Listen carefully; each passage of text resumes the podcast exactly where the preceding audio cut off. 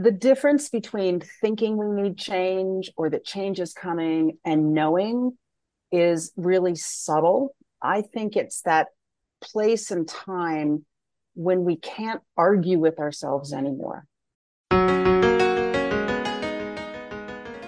Hello and welcome to Out of the Fog. I'm Karen Hager. Each week at this time, we gather for spiritual conversations with enlightening guests, and I'm glad you're here. We're always changing. And sometimes that's a delightful truth. Yay, always changing. And sometimes it feels like change is happening to, to us and not for us. My guest today is Susan Sutherland. She has deep insight into how we can move through change and even consciously create it. It's easy to fall out of touch with our inner voice. And Susan is here to help us start to listen again and to find the heart of our next chapter. Are you ready to meet her? After 30 years in the corporate world and being a C suite executive, Susan Sutherland established her coaching, mentoring, and consulting practice. She helps leaders embrace their growth edges and helps humans in transition who are seeking their next chapter so they can create and respond to change and manage transitions in ways that align with who they truly yearn to be. Susan and her spouse found their next chapter in 2018, and now they split their time between San Francisco and a ranch in rural South Africa, where they run a lodge, guest house, and retreat center. You can find out more about Susan and her work at cleareyedcoaching.com. Susan, welcome to Out of the Fog. Hi, Karen. Boy, I'm so excited to be here after all this time. I'm glad you're here. And full disclosure, listeners, I have known and loved Susan for many years.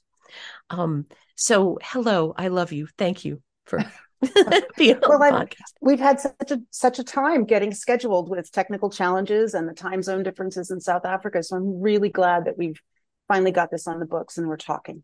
Oh, me too. So how do how do you know when it's time to change? Not just that you're anxious about change or you're wondering about change or everybody else is changing. How do we know when it's really time to change? That is such a profound question, Karen. And um, you gave me a clue that you were going to ask this. And I thought to myself, boy, I'm going to have to show my work here hmm. because the difference between thinking we need change or that change is coming and knowing is really subtle. I think it's that place and time when we can't argue with ourselves anymore. So, one of the things that I think is so essential and that I'm continuing to try to improve in my own journey is getting quiet and listening to myself and learning to discern what's noise, what's expectations from life and my surrounding world, and what is my inner calling, my soul. What what's the itch there? What's the noise there? And by noise, I mean that that inner voice. And I think there's because our minds in this world are so strong we tend to override that. We tend to rationalize our discomfort. We tend to find a story for why what no longer fits us or doesn't feel good to us anymore can stay the same. And i think you know when it's time to change when those rationalizations justifications just a little bit longer kinds of stories you give yourself just don't work anymore. When you sort of go, oh, that's not true. And I don't want to do this anymore. You kind of get to a soul sick, like you're fed up mm-hmm. on a really fundamental level. Does that make sense to you? It does. And it, and it asks us to sit with discomfort instead of mm. trying to um somehow quiet that voice or make the discomfort go away or as you said rationalize. Yeah. and and sometimes from my from my perspective that willingness to sit with discomfort is a that's a practice. I don't feel like a switch flips and suddenly you can sit with discomfort. No it to me the discomfort is akin to sitting with your feelings Mm. Um, one of the things I know about myself and the, the lifestyle I inherited, my mother, for example, um, 90 years young, energetic, extraordinary woman, is always in motion. And I have an always in motion tendency. And I realize again and again, it's because if I stop and really stop, I will have thoughts and feelings that I'm not sure I really want to contend with. And it absolutely is a practice to notice that you can live through feelings, strong feelings, negative feelings, anger, you know, you can pick your own negative feelings you don't like to sit with. But I think we have a, a basic fear that we will be decimated by them. And in the same way that you can learn to tolerate your feelings, you can learn to sit with realizations that make you uncomfortable, with insights that make you go, hmm, is there something that I want to do about it? Um, which leads me to another observation. I'll just get this out now and then we can go back and see if what I said made any sense. Is I think that we have this sense as humans that when we see something or feel something, that we must do something with it. If I notice that I don't like an aspect of my relationship with my spouse, is there a, I must do something about it? No, I can just observe it. I can just sit with it and I can discern if this is something that I need to deal with inside me or whether it's an us thing that we want to work on or if it's just a thing that it's just like a cloud passing or a storm rushing through. So I think there is this tendency to want to feel like we must do something or take action or come to a conclusion when really it's just another moment. It's another blip in time. It may feel enormous, it may feel consequential, but it passes. And we don't always give ourselves the room to use that discernment about what really needs doing here versus what is just, hmm, that was interesting and letting it go. Let me pause there, Karen, because I'm, you know, I get excited and I get on a little bit of a riff. I also I also get excited. This is why we have sermonettes on the podcast as well. Um it what this is making me think of is I'm remembering when my mother's partner died. And I said, let's stop, let's sit, let's talk. And she said, I can't. I there's too much to do and I have to organize this and do this. And I remember that pattern from um I I got that same pattern from her. And when my wife was diagnosed with cancer last fall, I called my mom and I said, How did you deal with this? How do you, what do you do about the terror and the not knowing and the hurt mm-hmm. and the mm. fear? And she said, You have to keep going. You just have to keep doing one thing after another. Mm. And there's mm. some truth in that because sometimes bringing everything to a complete stop can cannot feel safe or or can maybe not be right maybe there are some things that i need to do right? There are some practical things I need to take care of, one of which might be finding a therapist or a coach or a guide, someone to help me through. There are practical pieces to do, but I can hear how we, mm. meaning me too, can confuse that always in action with the idea of change itself. I am, it is, I feel it's time for change and I am always in action. Therefore, I am changing. Sometimes for some of us, depending on our programming, the always in action brings us the opposite of change, locks us tighter into that old pattern. Mm-hmm. True. That's a very astute observation. And I, I think the example that you use is a really profound one. In times of dysregulation, in times of crisis, which I would say finding out that your wife has cancer is a crisis moment, an inflection point of kind of epic proportions. It does reframe and reground you, you know this, to have your basic practices. You you get up in the morning, you make the bed, you have you have breakfast. To stop doing some of the things that are the foundation of daily life reminds you that you are what's the word I want to use? Out of control so there are things that the doing of which remind you that yes, you are human, but yes, life does go on. But it's also a different doing than running around like a chicken without a head, right? Like, oh, I must do all the things. Yeah. Um, so I I absolutely resonate with that. When when life is starting to feel like it's falling apart, some bitty, pretty basic day daily mundane things can ground you, can hold help you hold it together until you can find space and time and wherewithal to either fall apart or feel the feelings or take a bigger bigger point of view bigger perspective on what might need doing or attention. I know that one of your gifts is helping people understand and move into their next chapters, finding the heart of their next chapters. Does a next chapter or does change always need to have a big you have cancer or the company's dissolving does does the next chapter always have to start from a big disruption? Oh that's such an excellent question. I i have no i actually think it's the opposite so i'm going to use my um, south african adventure as the example.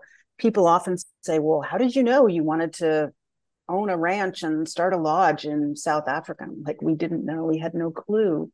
But in retrospect, my husband and I, as we were ending one part of my career and he was ending one part of his career, we were kind of looking around for something we could sink our teeth into. And I don't even think we gave it a name. But for a while, we contemplated um, investing or buying a scuba diving resort in Canada. And for all kinds of reasons, including the fact that we're Americans and not Canadians, that didn't happen. And then a year and a half later or so, we just traveled impromptu to visit friends in South Africa, saw the ranch, fell in love. Next thing you know, it's five years on and we have a going concern. All of that started with this okay, well, you know, at some point, we're not going to be doing what we're doing anymore. My husband isn't going to be working on computer models for the space program, and I'm not going to be going to my job every day. And there was just this subtle sense of, wanting to do do play have an adventure and to do it together to do something that would bring us back um, to being a, more of a couple because we worked separately and you know when you're in those days of course people went to their jobs they didn't all work from home in the same little tiny space um, this is a very long-winded way of saying i think sometimes it starts with an inclination to try something different. Let's go to a new place for dinner, or I want to try a new class, or I've always wanted to kayak. Let me let me go do that. And one thing kind of leads to another. And this may sound sort of silly after my wonderful example about South Africa. Most next chapters are the inside out.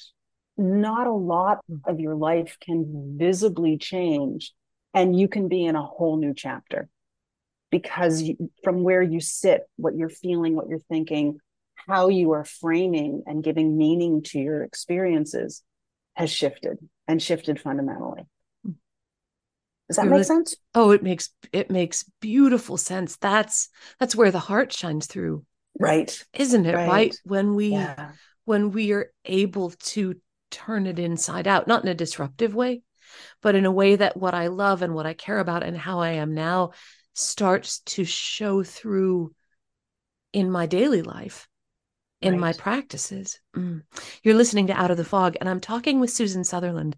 You can find out more about Susan and her work at cleareyedcoaching.com. If you go over there and go all the way over to the right hand side on the top of the menu, She's got a free vision and goal setting guide for humans 45 plus. Um, I call those real grown-ups. Um, if you're uh, earlier than 45, you're still you're still learning and we love you and you're you're just a tender young thing. There's a special free guide on Susan's website, um, that vision and goal setting guide. You can find that at cleareyedcoaching.com. Go all the way over to the right side and click at the top, and it will be yours. When it comes to not just listening to our feelings, but listening to our bodies. Can you say something about how you and your work help people develop that trust? You tend to work on my senses with people who are have had a lot of material success in the world. And sometimes that success, however it comes, I've got money, I've got a high level position, or I raised 350 children all by myself. Sometimes that success comes with a, um, a feeling of I need to deny my body, I need to deny my own needs because I've got to power through and do this great thing. So, mm. how can we start to listen to our bodies and trust them? Oh, um, so I'll answer the question with where you started because so let me just say the thing. I think you and I have said this to each other a million times off this call, but also now which is it's a practice right you you learn to listen to your body in the same way that you learn to power through in the same way that we develop mechanisms for dealing with the life that we have now. And then at some point, those habits may not serve us the way they used to, right? So it's a practice listening to your body, tuning in.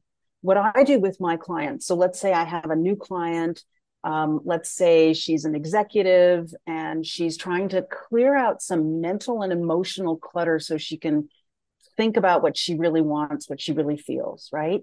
So in our work together, we'll we'll do some stuff like we'll talk about something and then I will often pause and say, let's just take a minute and I want to ask you what you're feeling in your body. Do you have any sensations? And sometimes the answer is no. so um, I might give them a practice to try um, between sessions and then we revisit it the next time. The way that I tend to approach it isn't hey, let's focus 100% on getting in touch with your body. It is another tool. We we can do cognitive work talking about thinking and mindset and then we can toggle into planning and uh, problem solving because a lot of the work that I do is is helping my clients sort of pro- solve the problems that are presenting for them right right then and there. Ah, the employee who X, right?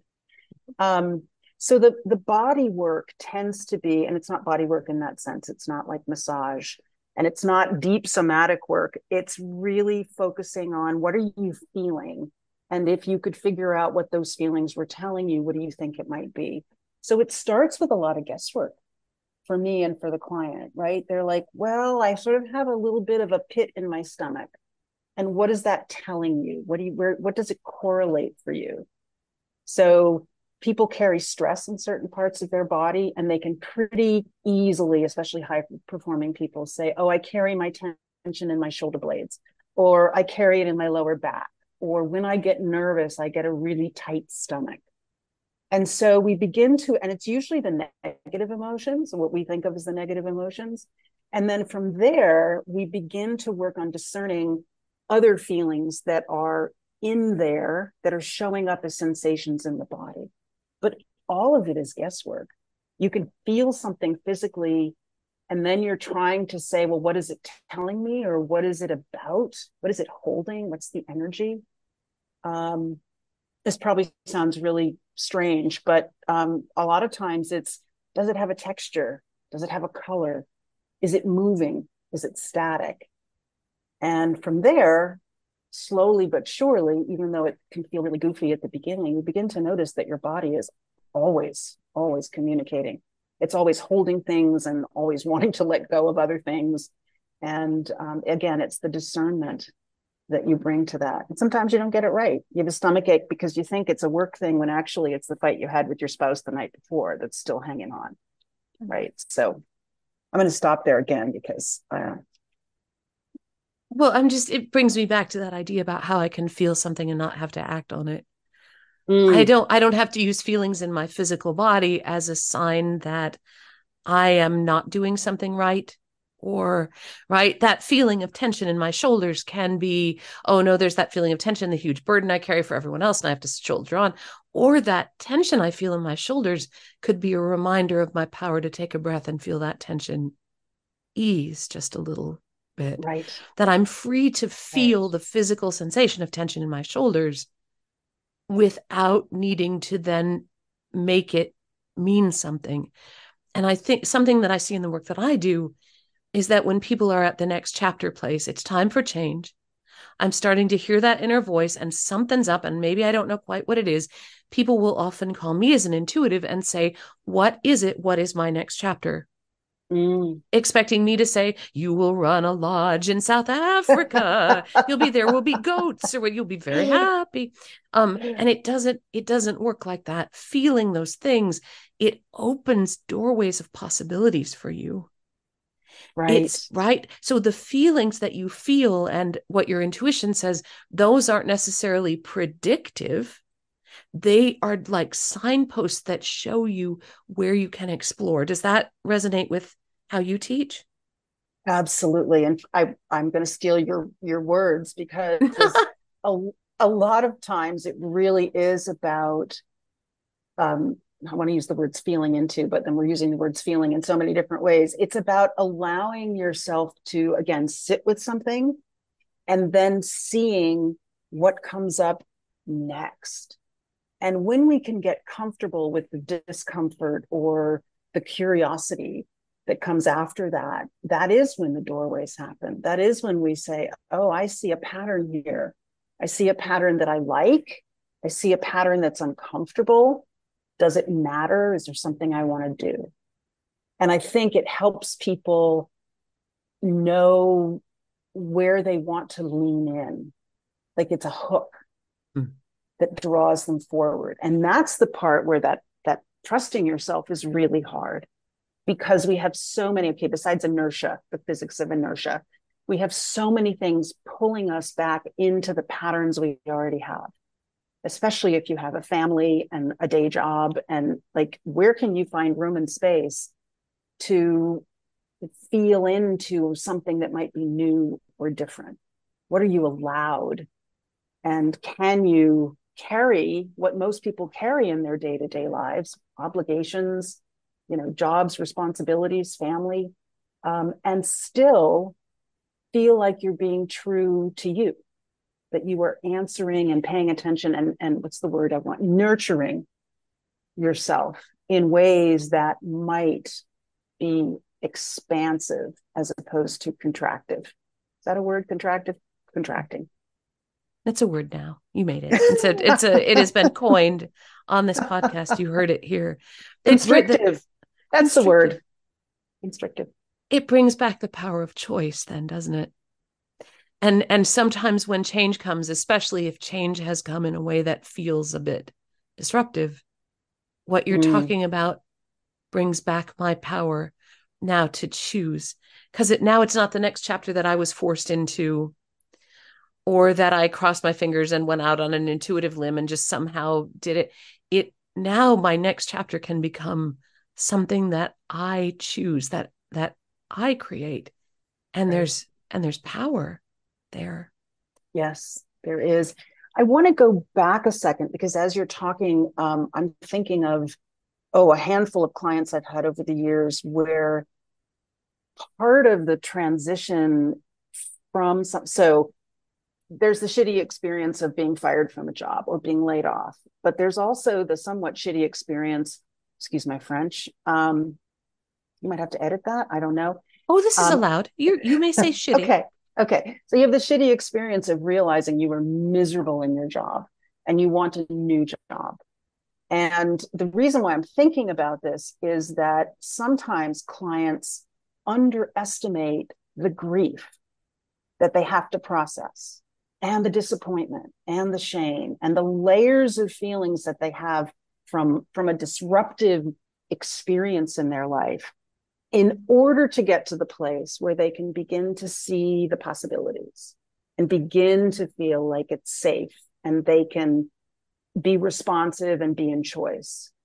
Even when you're in choice to leave a shitty job, there is there are really complex feelings job relationship situation that's sort of a, a generic situation there's so every time you end there's processing um, and most people don't really want to think about that. But when you leave one thing and you're going on to another, their feelings about where you've been, their feelings about that coming to an end, both good and bad. And a lot of times there's grief, there's loss. We don't, as a society, create a lot of space for that. Um, and so what brought this up was I was thinking about a client who we had an eight session. I work in different um, boxes of packages. And she had eight sessions with me. And it wasn't until the fourth session that we started focusing on what was going to be next for her. She was literally processing the challenges and the experiences of, you know, 15 years in a job that had slowly sucked the life out of her.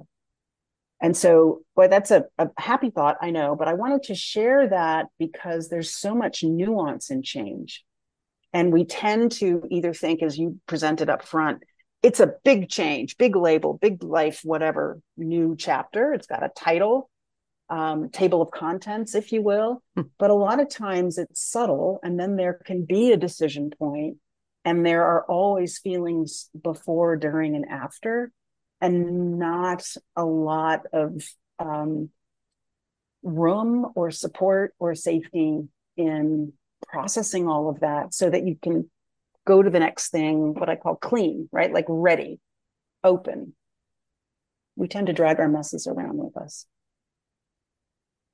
How can listeners find out more and how can they work with you?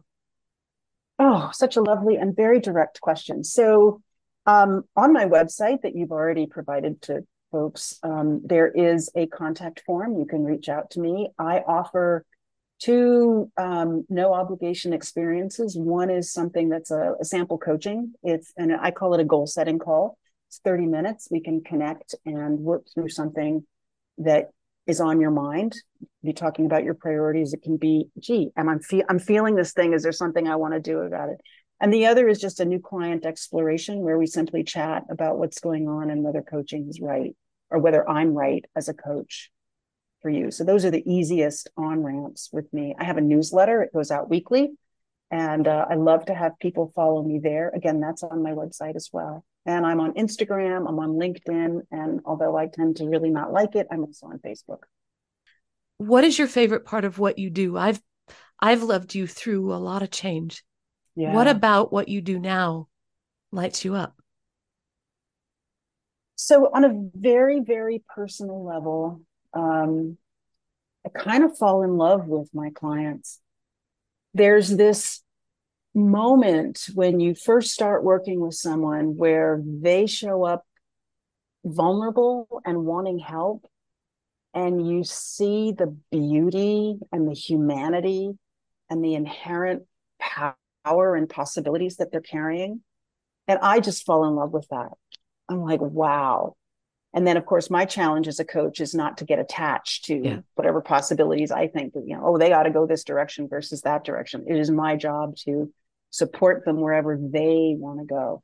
But that's that's the part that i love the most is that moment of connection where we are two humans talking to one another. Granted there's a coach and client relationship in that but there's also a pure human connectedness that i love um, so that's the the deeply personal moment thing that i love about coaching. But i have to say that over time my clients go to such amazing places and do such amazing things, some of which are visible and some of which are internal to them, that it's it's just a delight to have to be a party to that, to lend support, to sometimes guide, and to just be privy to it, to observe it, and to know it's happening for them. It's a joy. Is it ever too late to change? It isn't. It isn't at all. Um, I tell you a very short story. My mother, who is 90, 91, came to South Africa this last February. And she said secretly, not to me, that this was going to be her last international trip. She came. It was a very, very busy time. It was a lot. And when she left, she said, You know, I don't know that I have the stamina or energy to come back. And then in her retirement community, she met someone who's 95 years old and travels the world pretty much all the time for all kinds of different reasons. And it was a real sort of wake up call for her to say, at 90, I'm thinking I'm too old for some things. And I'm looking at this 95 year old doing things that I, sh- I want to do. And, you know, it's never too late. It's never too late to evaluate where you are, to say, I want to do something different um, or I want to try something different. I think what's one of the, the great opportunities and pleasures of aging is we do often get more time, more space in our lives to do the things that light us up. And we get to experiment, we get to be curious. Now, maybe we're not so young that we can slap a backpack on and hike Europe, you know, on $5 a day for six months. But there are lots of things that we can do. And I don't believe it's ever too late to keep one's spirit focused on what what enlivens us, what nurtures us, what brings our soul alive. Susan, thank you so much for talking with us. Thank you. My pleasure. Thank you so much, Karen.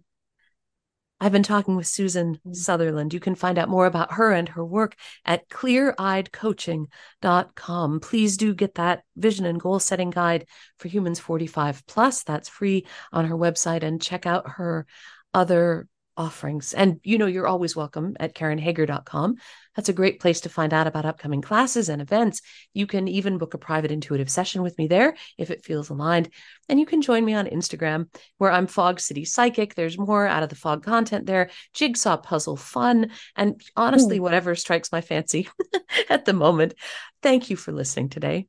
Together, we are spreading a little more light in the world, and a little more light is always a good thing. Until next time, I'm wishing you peace.